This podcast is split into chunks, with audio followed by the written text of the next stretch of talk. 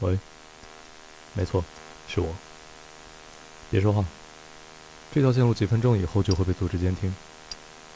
条件已经完整，推翻组织统治，夺回人类未来的钥匙，已经掌握在我们手中。接下来，我会把加密的情报片段藏在一段看似无关的广播节目里。成败在此一举，相信自己的判断。期待你的奋战。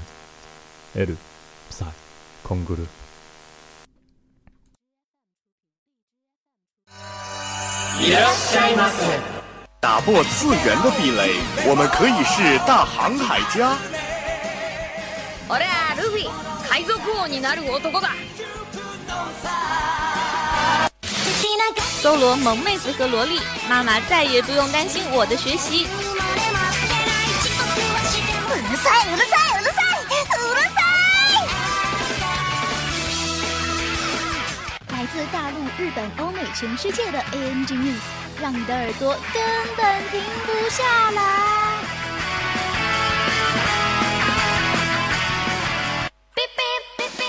新番旧话，同人 online，只有你想不到，没有你得不到。踊れどれどらドラえもん不要叫我们红领巾，我们也不是活雷锋。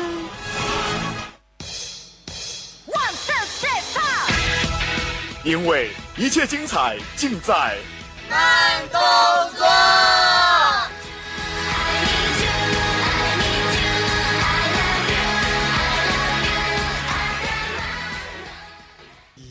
やめて。手を伸ばして君に届くように誰にも ち抜くから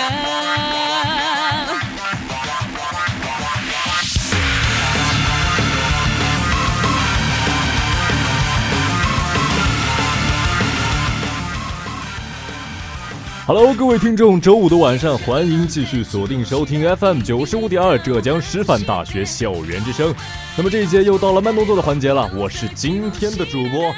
Kyoki no Mado Broadcaster 乐天，好久不见。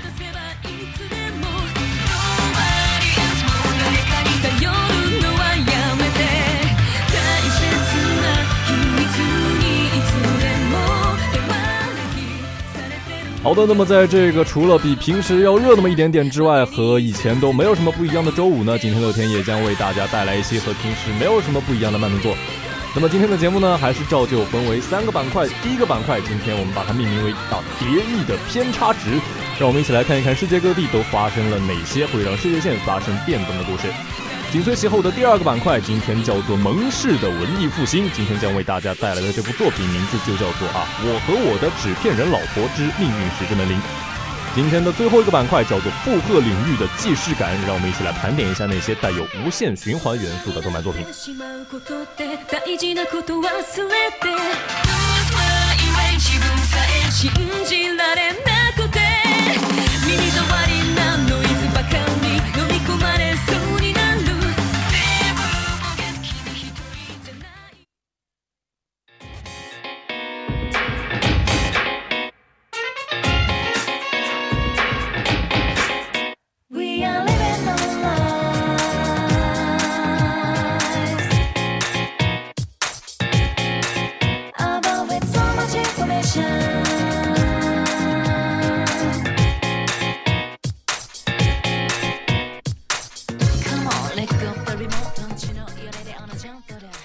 好的，那么来到我们今天的第一个板块——蝶翼的偏差值。为了拯救人类，让我们来看一看我们手头都汇集了哪些情报。今天的第一条情报啊，终于圆梦，主打彩奈将加盟《世界奇妙物语》。那么这个《世界奇妙物语》呢，是日本的一部涵盖诸多元素的电视剧作啊。那么具体有多剧作呢？它最开始播放的时候是在上个世纪的一九九零年。那么这个《世界奇妙物语》的二零一八年春季特别篇也是即将于今年五月份播出。那么近日，岛国的人气女声优主打彩奈也是在推特上宣布将正式加盟这个新作。那么这个《世界奇妙物语》呢，其实是由多个悬疑奇幻的故事组成的一个系列电视剧，其中呢也有非常多的漫改作品。前不久，这个岛国的人气漫画角色 Gacha B 和 Mook 也是才刚刚宣布要加盟新作。那么这个新作的名字呢，也是跟刚刚提到的一样，叫做《世界奇妙物语之二零一八年春季特别篇》。也是没有想到啊，这个声优竹达彩奈也将以这个声音的形式出演一个名为。福欧瓦的小故事。那么竹达彩奈也是表示呢，这个《世界奇妙物语》是自己从小时候就非常喜欢的一个作品，能够出演呢，也是感觉像做梦一样。那么这个《世界奇妙物语》二零一八年春季特别篇也是将于五月十二号在富士电视台开播，不知道这次又会有哪些光怪陆离的故事被呈现在荧幕上呢？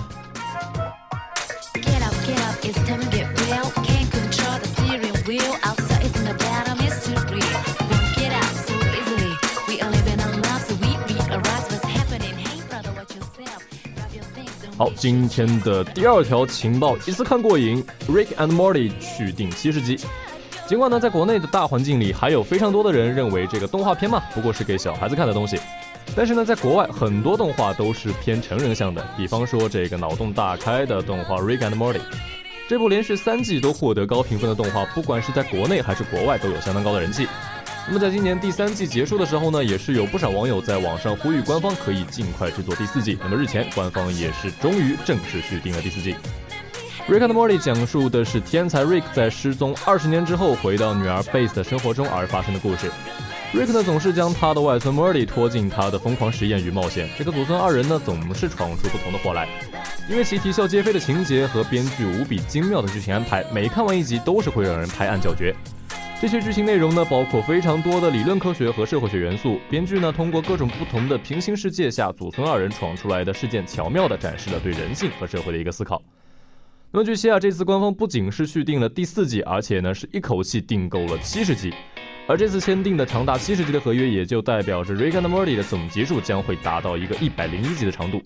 此前虽然关于第四季是否续订的消息一直没有被公开，但是这次官方一次续订七十集，不少网友都是直呼过瘾。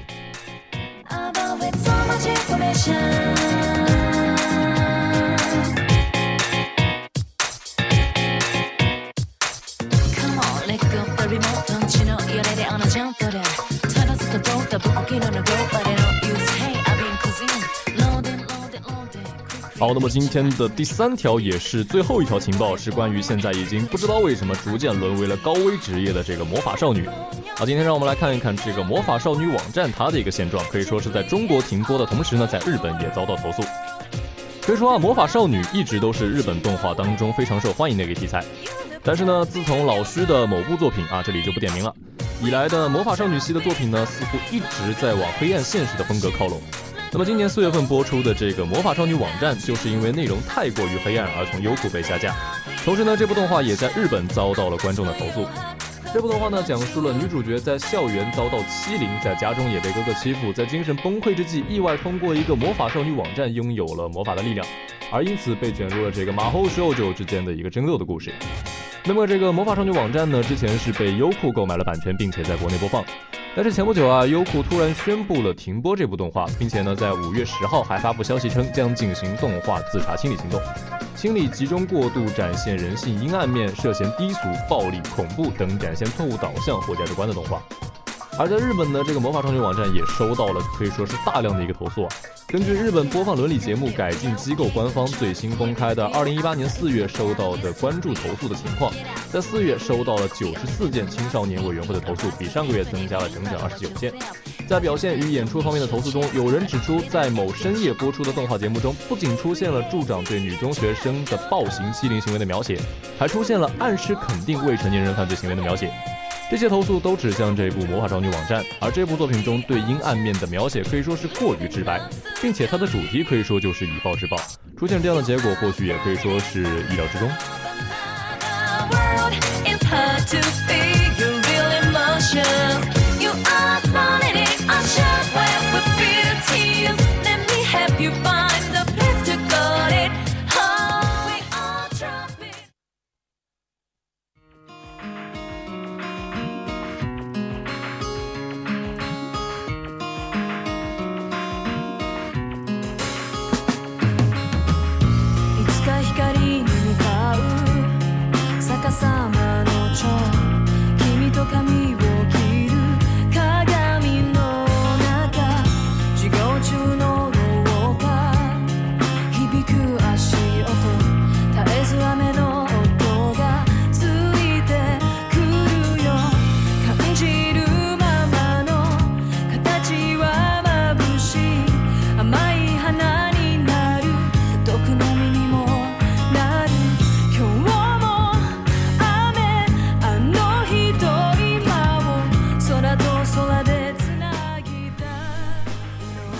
各位在听到这个魔法少女网站的情节的时候，是否跟乐天一样产生了一股强烈的既视感呢？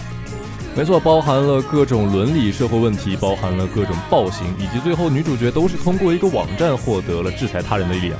没错，这部动画让我不由得想到的就是早年一部非常老的动画，叫做《地狱少女》。那么在资讯的最后呢，也是为大家带来这首《地狱少女》的主题歌《到你之巅》。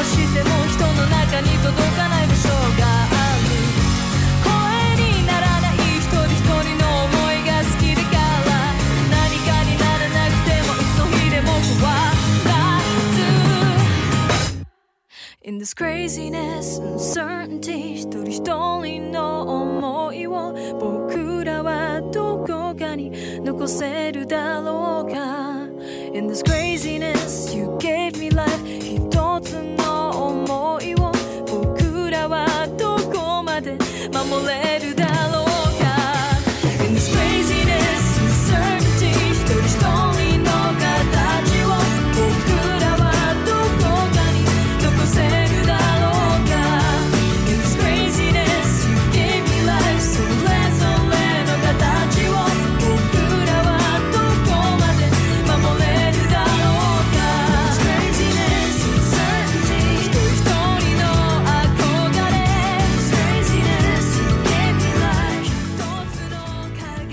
温馨提示：前方节目环节含有大量严重剧透。如果你不是来自其他世界线的观测者，请怀着紧张不安的心情继续收听下去。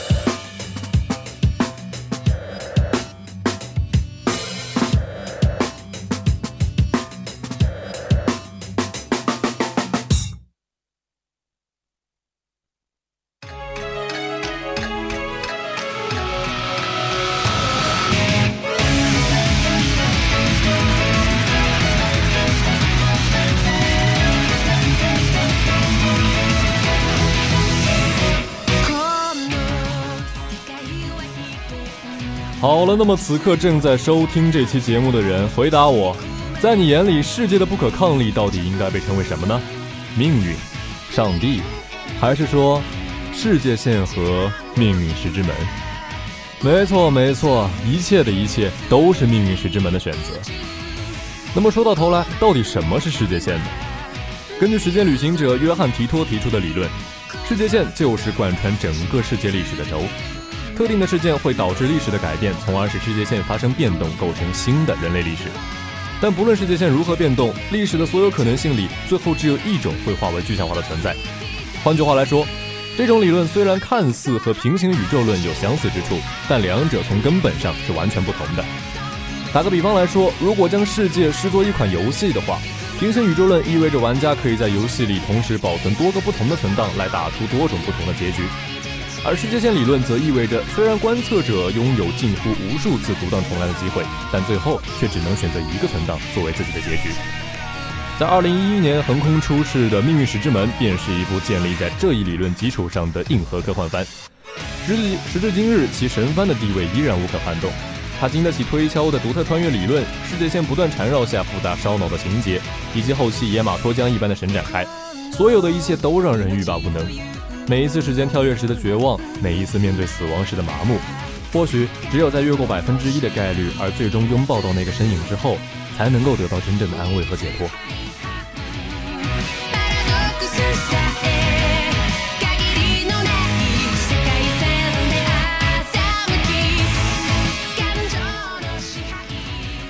毫不夸张地说，这部《命运石之门》绝对是我向别人安利次数最多的一部番啊！当然，同时也是安利失败次数最多的一部。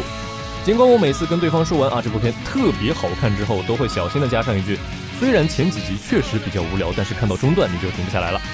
但是呢，能够最后耐心下来看完胸针和空气斗智斗勇的中二病日常，并且最终到达命运石之门的人呢，还是少之又少。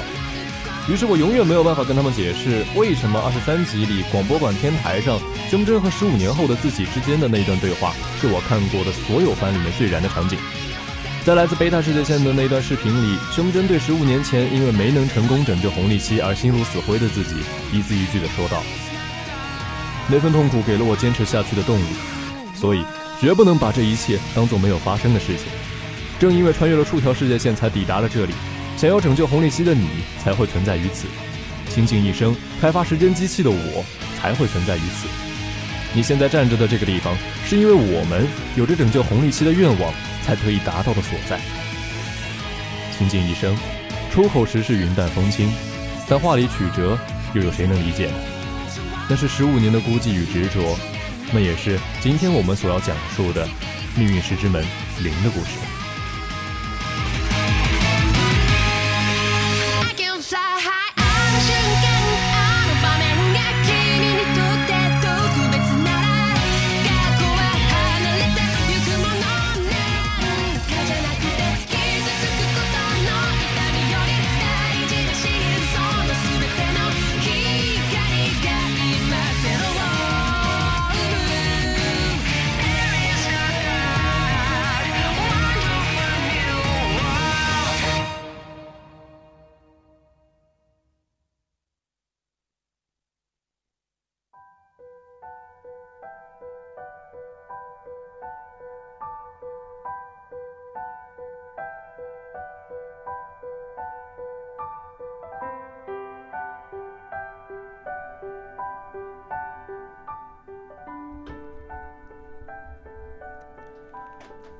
故事开始于拯救红利期的行动失败之后，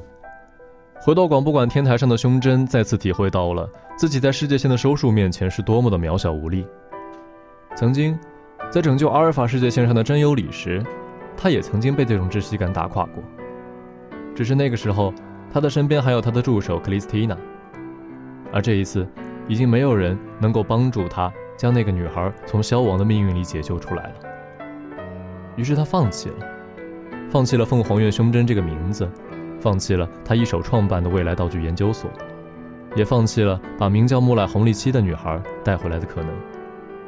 他只要活在波澜不惊的日常里就好了。冈布伦太郎，从此就只是一个再普通不过的大学理工男罢了。然而红利期的身影从来都没有离开过他的脑海，于是这成了他服用药物接受治疗的理由。也成了他立志考上美国维多利亚孔多大学的理由，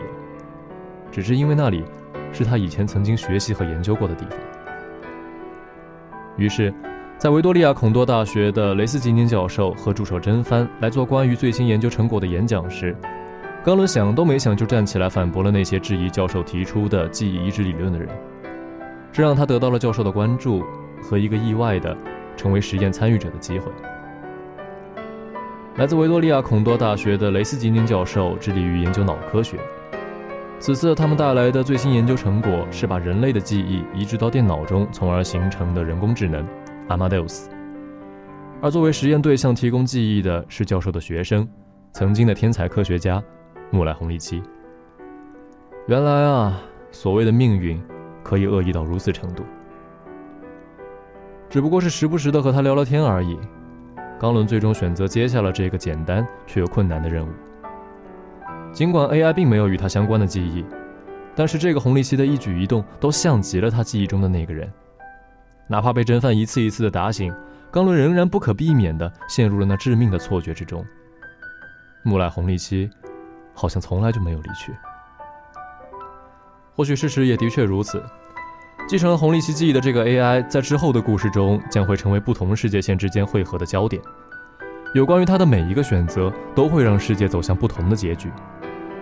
名叫木兰红利期的少女还在影响着冈布伦太郎身处的这个世界，尽管他已不在人世，尽管在秋叶原，甚至都已经没有几个人还记得他曾经来过的事实。但他曾经身为天才科学家的骄傲，依然像被封印在魔盒里的灾厄一般，残留在 AI 的记忆片段里。阿马戴乌斯是现在的冈伦再见到助手的唯一办法，但那份保存着天才科学家知识和记忆的数据又必须要被删除，因为它的存在直直的指向地狱。未来的残忍早已被注定，牺牲了红利期所换来的安稳，也不过只有短短数年罢了。在贝塔世界线上的2036年，各国势力对时间机器的争夺，最终引发了第三次世界大战。难以计数的人口死于战乱，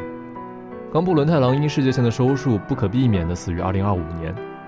幸存的研究所成员们成立了抵抗组织瓦尔基里，一边继续着时间机器的研发，一边近乎无望地等待着他们的救世主。在瓦尔基里，仅存的成员们以代号互相称呼彼此。真帆给自己起名为克里斯。这意味着他已经从天才后辈的阴影里走了出来，他不再是莫扎特身边黯淡无光的萨列里了。而真由里的代号则是有些拗口的，向星辰伸手，那代表着他对那份回忆的坚守。秋叶原广播馆的楼顶，胸针第一次拯救红利期失败后那一蹶不振的姿态，曾经让林雨无比失望。他无法接受这个未来的父辈们眼中的救世主，居然被一次的挫折就打垮得如此彻底。那之后的一段时间里，林雨都对放弃了红利期的冈伦和包容了冈伦的真由里避之不及。而后来，也是在这个地方，真由里找到了林雨，希望可以和他一起进行时间跳跃。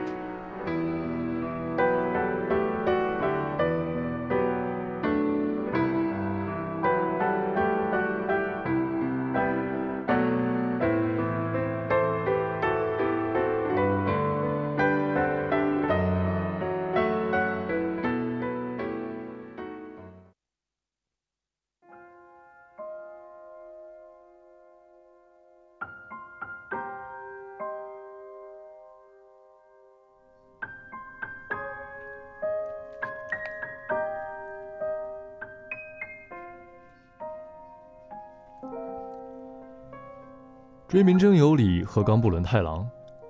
这两个人之间应该是一种怎么样的关系呢？冈伦穿越了无数条世界线，只是为了挽回真由里的性命，而真由里在危难关头托付给养女勾的，也只有2010年在秋叶原的广播馆里，冈伦送给他的那个乌帕扭蛋。真由里对 cosplay 的同伴们描述说，他们是青梅竹马的好朋友，因为那一天。失去奶奶的真由里站在雨中，向天空伸出手时，是冈伦一把抱住了她，抱住了这个仿佛马上就要消失的女孩，对她说：“我不许你走，因为你是我狂人科学家凤凰院胸针的人质。”于是，真由里就这样留在了这个中二病晚期的身边，成为了他亲人一般的存在。但是，在冈部伦太郎因为失去了红利期而选择放弃凤凰院胸针这个名字之后。依然如往常一样温柔地笑着的真由里，隐约感觉到了什么东西的缺失。冈部伦太郎是他的亲人，但是将他挽留下来的凤凰院胸针，或许才是那个指引他前进方向的牵牛星。所以这一次，他要以研究所成员而不是青梅竹马的身份，去化作织女星，把只属于自己的救世主带回来。前来抢夺阿玛德乌斯的军队对广播馆发起了袭击。幼年被幕后黑手雷斯吉宁教授洗脑，整容成阿万因游记，潜伏在秋叶原的追名沟，为了保护真由里，最终战死。而时间机器也在启动过程中被导弹击中。随后赶到楼顶的钢轮跳跃回两天前，以自己被俘为代价，成功让林雨和真由里进行了时间跳跃。而在另一条世界线上，亲眼见证过未来的钢轮在童子的帮助下跳跃回了2010年。在曾经被叫做未来道具研究所的实验室里，凤凰用胸针再次披上那件白大褂，以双手交叉于胸前的意义不明的姿势立下誓言：红利期，直到你我再次相见之前，我会为你献上我所有的思念。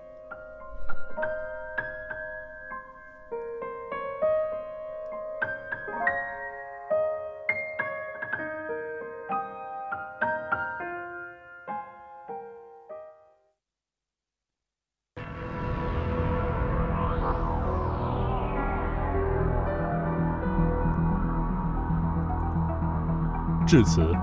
唤醒凤凰院胸针的两条线索已汇集于一处。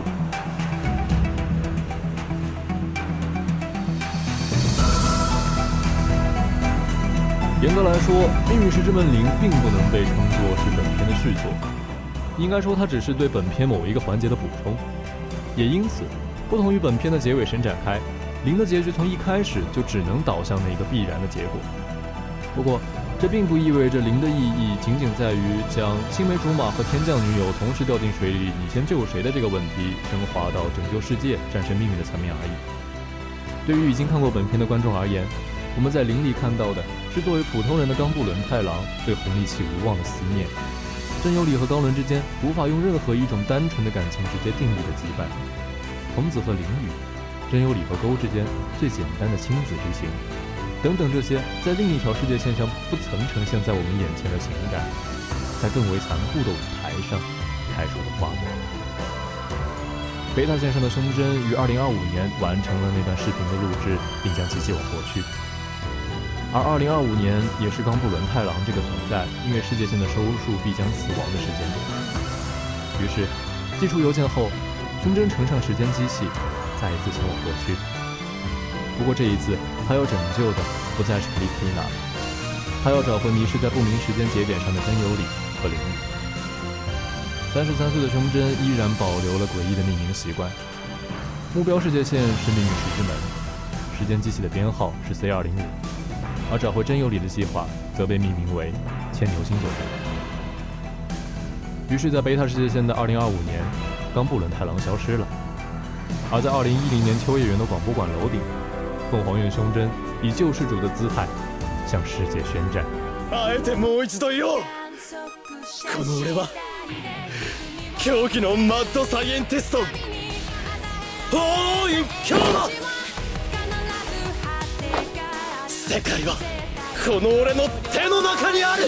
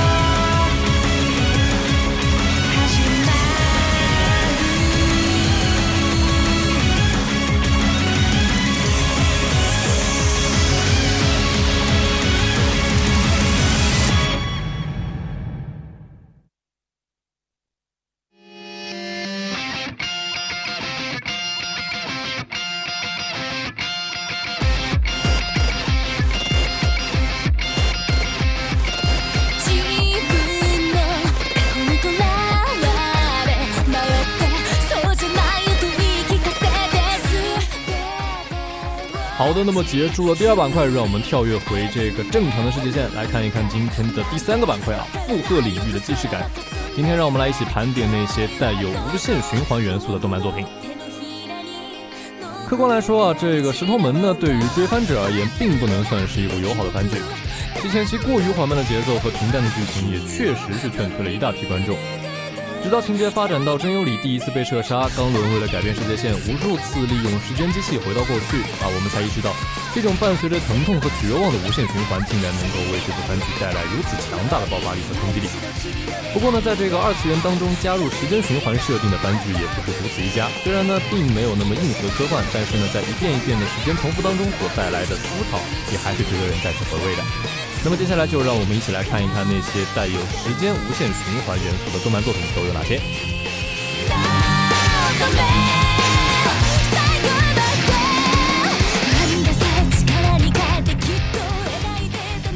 好，今天的第一部循环漫，它的名字叫做《只有我不在的街道》啊，又叫《只有我被绿的街道》。如果说每一次的时间回溯都是因为有着没有完成的愿望，那么在这一点上，我们的主角藤沼悟和冈部伦太郎可以说是非常的相似。为了拯救被谋害的母亲，也为了拯救被卷入连环杀人案的小学同学，藤沼悟利用自己这个再上映的能力，回到了十五年前，努力的将真正的凶手捉拿归案。哎，是不是听起来有一种魔幻版的这个死神小学生的感觉？那么可以说是，其实完全不得尬了。因为虽然是一部悬疑番，但事实上真正让人动容的，还是在这部片当中包含的温情的元素，与有着各自不同缺陷的朋友们一同成长，帮助他们从伤痕当中走出。甚至为了拯救他人而牺牲自己十五年的岁月。哎呀，只是不知道这个雾从昏迷当中醒过来，面对只有他被 N P R 了的这个现状，又会作何感想呢？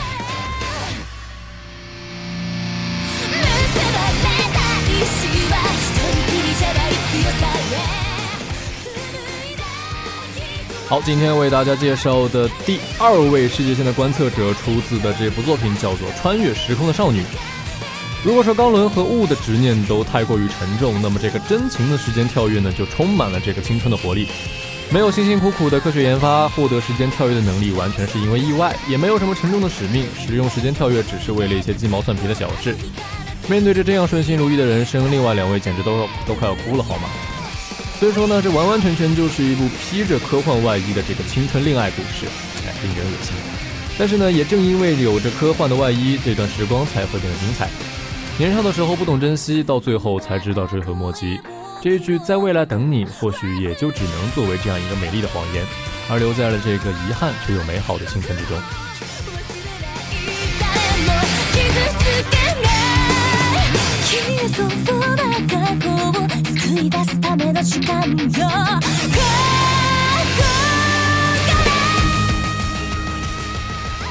好，听了这么久的 BGM，相信大家多少也都猜到了，今天的这个盘点当中必然会出现这一部《阿依林》。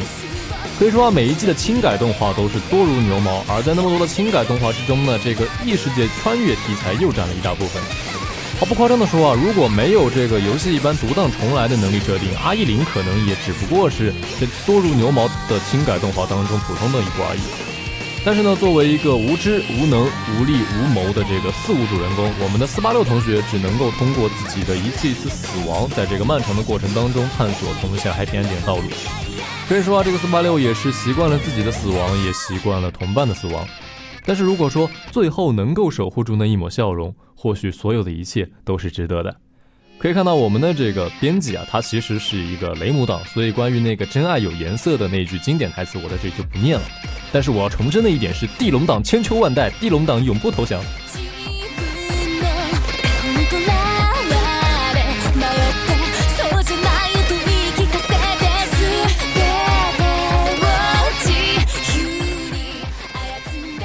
好，今天为大家带来的最后一部时间循环番啊，它好像跟前面几部呢又有点不大一样。可以说这个怎么说呢？它的总体题材和时间循环其实关系不大。这部番的名字呢，大家应该也都还蛮熟悉的，叫做《凉宫春日的忧郁》。可以说，时间循环的设定呢，跟《凉宫春日》的核心设定基本上完全没有关系，但是呢，也丝毫不影响它给人带来深刻的印象。废话，让你看八集剧情几乎一模一样的番，你印象会不深刻吗？这个漫无止境的八月篇可以说是日漫界当中史无前例的一个存在，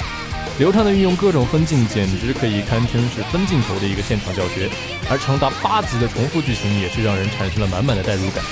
那我终于可以明白世界性的观测者到底是一个多么绝望的身份。那么这个一轮一轮的循环下来，也是确实没有几个正常人类可以扛得住。如果让阿虚记得一切，然后再回到过去，他最想对凉宫春日说的话应该是：教练，我想写作业，我一定会好好的把作业写完的。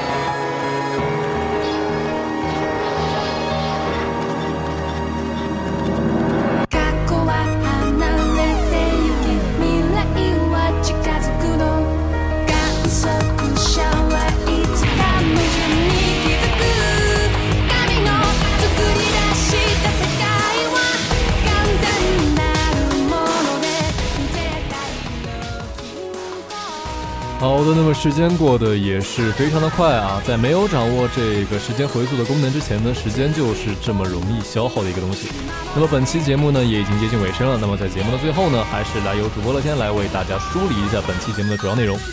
今天的第一个板块蝶翼的偏差值啊，今天为大家带来了三条世界各地的动漫资讯。今天的第二个板块蒙氏的文艺复兴，今天为大家分享了这部还在上映、还没有完结，但是乐天已经知道了全部剧情的《命运石之门铃》。还有今天的最后一个板块负荷领域的既视感，来为大家盘点了一下那些含有无限时间循环元素的动漫作品。好的，那么以上就是本期慢动作的全部内容，我是主播乐天，我们下期再见。